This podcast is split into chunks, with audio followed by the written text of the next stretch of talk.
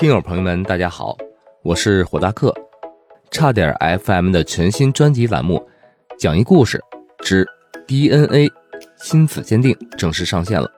本栏目呢，目前开始正式接受任何形式的合作赞助与打赏。同时，如果您喜欢本栏目，也欢迎给本栏目订阅、点赞、转发。希望啊，你们能带着家人和朋友一起来收听本栏目。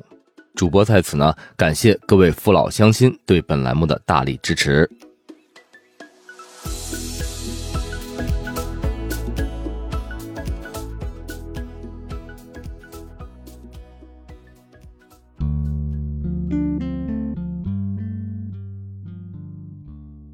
大家好啊，这个 DNA 的故事啊，咱们已经讲了十一集了。今天呢，就是这一季的最后一集，咱们一次呀，把这一个故事整个给讲完了，然后给这一季做一个收尾。期待呢，下一季有一个更好的开始。春天呀，是往往让人最舒服的一个季节，但是呢，对于很多住在南方的朋友来说呢。唯一勉强算得上能让人感受到一丝丝春意的时间，可能就是那种三月底或者四月初那么短短的十几二十天之内。而我们今天要讲的这个事儿啊，就发生在这个本应该是心情最舒适的且短暂的春天。某一天的早上，这大宝啊和杨姐前后脚的进了办公室。一看杨姐啊，明显就是早上小跑着来的。这大宝打趣道：“杨姐，今儿怎么跑步上班了？您都瘦成这个样子了，怎么还要准备减肥呢？”杨姐直接一个大巴掌拍到大宝身上，笑骂道：“嘿，你这小娃，你最近可是越来越调皮了，跟我儿子差不多大，还敢调笑你杨姐，小心我一脚把你踹出去！我这么好的助手，您踹到哪儿？”都舍不得，对不对，杨姐？杨姐笑了一声，刚要说话，这时候手机响了。杨姐拿起来一听，里面传来了熟悉的张警官的声音：“老杨，今天忙不忙啊？呃，不忙的话，和我去一趟 C 县吧，这儿有个案子需要你帮忙。”杨姐和张警官约好在中心等他，具体的情况，张警官又说见面再说。挂了电话之后，杨姐和大宝对视一眼，心知可能又有事要忙了。这次来中心接他们两个的，依旧是那个个子不高、脸上带点婴儿肥的小谢。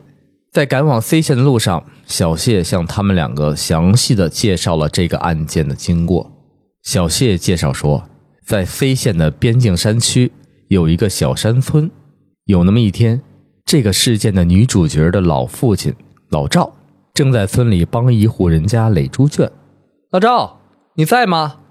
忽然听到外面有人喊自己，老赵赶忙应了一声：“哎。”邻居家的大婶是个胖子，跑得气喘吁吁，一手撑住了院门，一手捂住心口，喘了几口大气，道：“哎，老赵，快快快回家看看吧，你家的狗啊，把你大大外甥给咬了。”老赵大惊。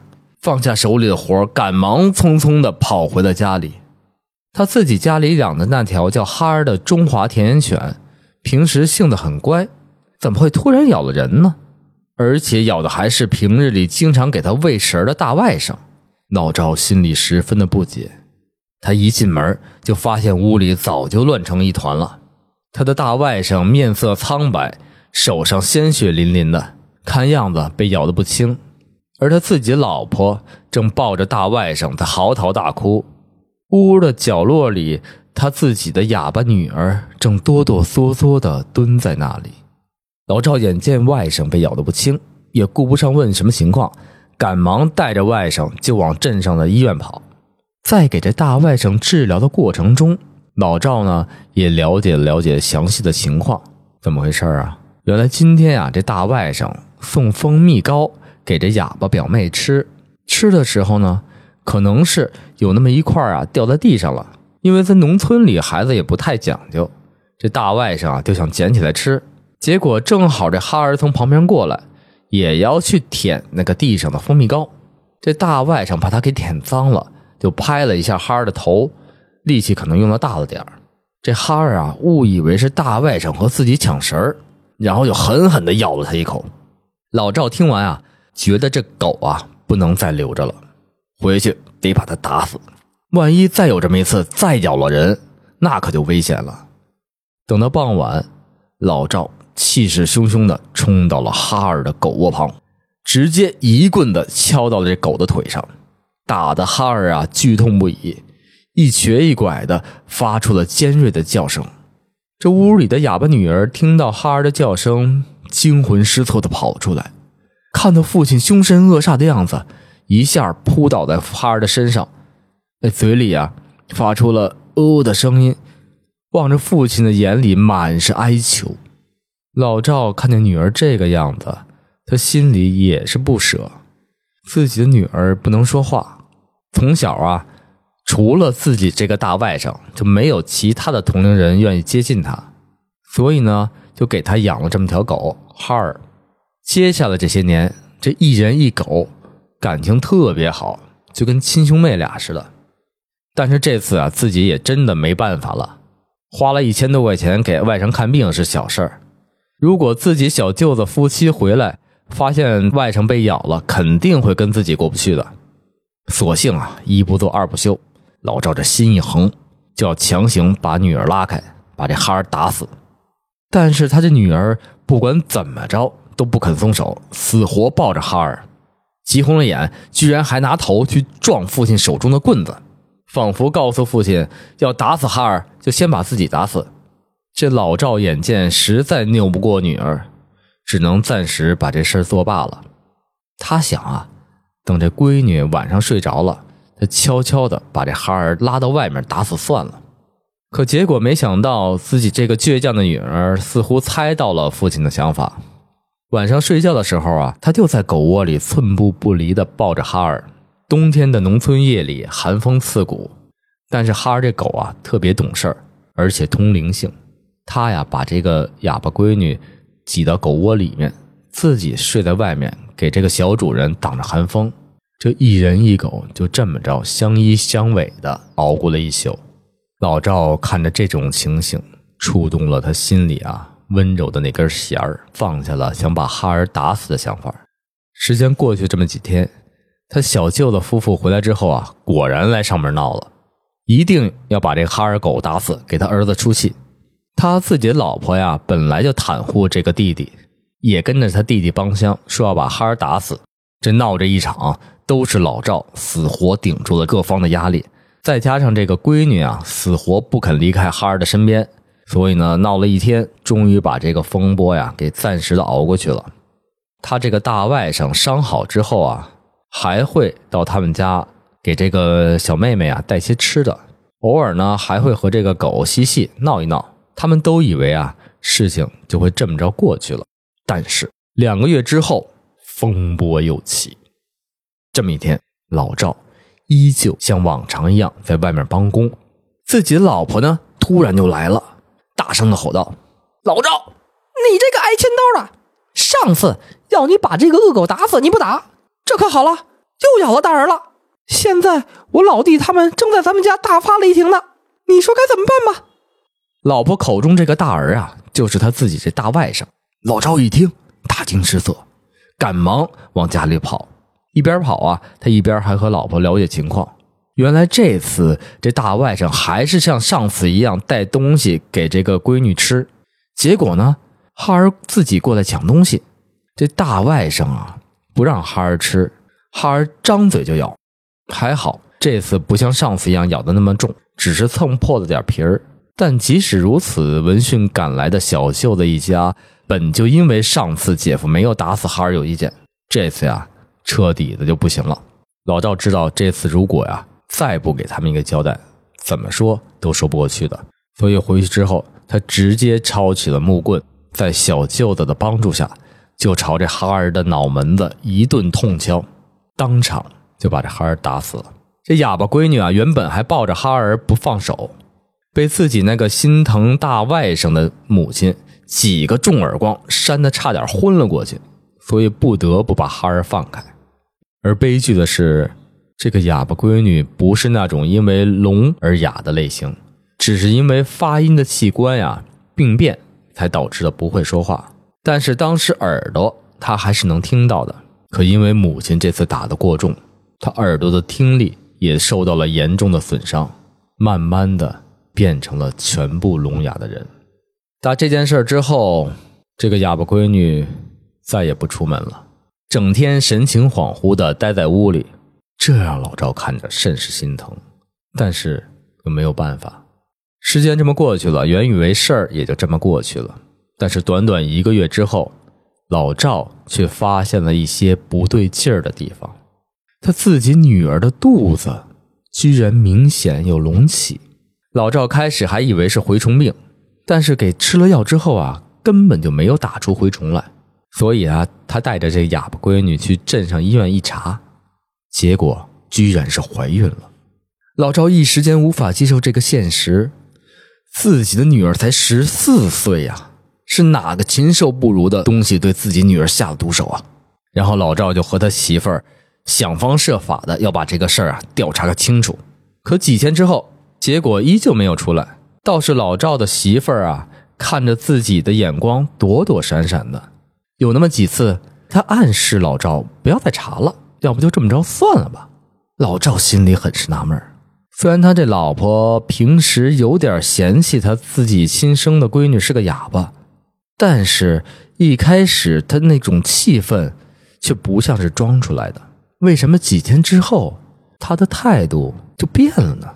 他联想起来前几次这个大外甥被狗咬的事情，老赵突然心里一紧。他想到了一种最坏的可能，顿时，一种极度无力的恐惧涌上了心头。于是老赵回到家，逼着自己老婆说实话。在老赵严厉的追问下，他老婆再也扛不住压力了，把原委说了出来。原来自己这个大外甥啊，从小就娇生惯养，是个坏胚子，小小的年纪就去朋友家看黄色小电影。对女性的身体啊，还特别的好奇。正巧比自己大半岁的表姐啊是个哑巴，长得还很俊俏。他呀就把这个淫念哎开始往这个哑巴表姐身上打。第一次，他借着送吃的给表姐的时候，侵犯了哑巴表姐。哑巴表姐剧烈的反抗，一边呢，这个哈儿为了保护主人，就冲上来咬了大外甥一口。之后呢，就出现了老赵眼中看到的第一次所谓的那个场景。等他的伤刚刚好了点这个大外甥又是邪念重生，专门挑了哈儿不在的时候，去这个哑巴表姐的家，把这个哑巴表姐给强奸了。之后呢，他更是胆大无比，只要他舅舅舅妈不在家，哎，他就去屋里去奸淫这个哑巴表姐。因为他的表姐不会说话，而且他还怕父母担心。所以一直没有敢声张，结果呢，就导致他这个弟弟啊越来越肆无忌惮。一次，哑巴表姐在反抗的时候，这哈尔正好回来了，他为了救主人，又冲上去咬了这个大外甥一口。之后呢，也就出现了第二次老赵将哈尔打死的这件事儿。而这一切原本老赵他老婆是不知道的，等这几天查的紧了。他这大外甥听说呀，老赵要打死这个让他表姐怀孕的人，吓得只能把这个实情告诉了他的父母，而他这大外甥的父母也只能把这个实情啊偷偷的告诉了自己的姐姐，他们想让他姐姐帮助去说服老赵不要再调查了。结果呢，被老赵发现他这媳妇儿啊最近有什么不对的地方，一逼问就把这真相给逼了出来。老赵听完，怒不可遏，想立马就去找自己这个小舅子讨个公道。结果他被老婆死死的拽住，在家里又哭又闹，以死相逼，生怕呀她丈夫去伤害自己这个宝贝外甥和这宝贝弟弟。老赵没有了办法，所以只能报了警。为了掌握确切的证据，证明这个哑巴闺女肚子里的孩子是他大外甥的。张警官呀，就打电话给杨姐，让他们去这个小村儿把这个 DNA 采回来，去验证一下。当见到这个哑巴闺女的时候，大宝和杨姐的心中真是五味杂陈。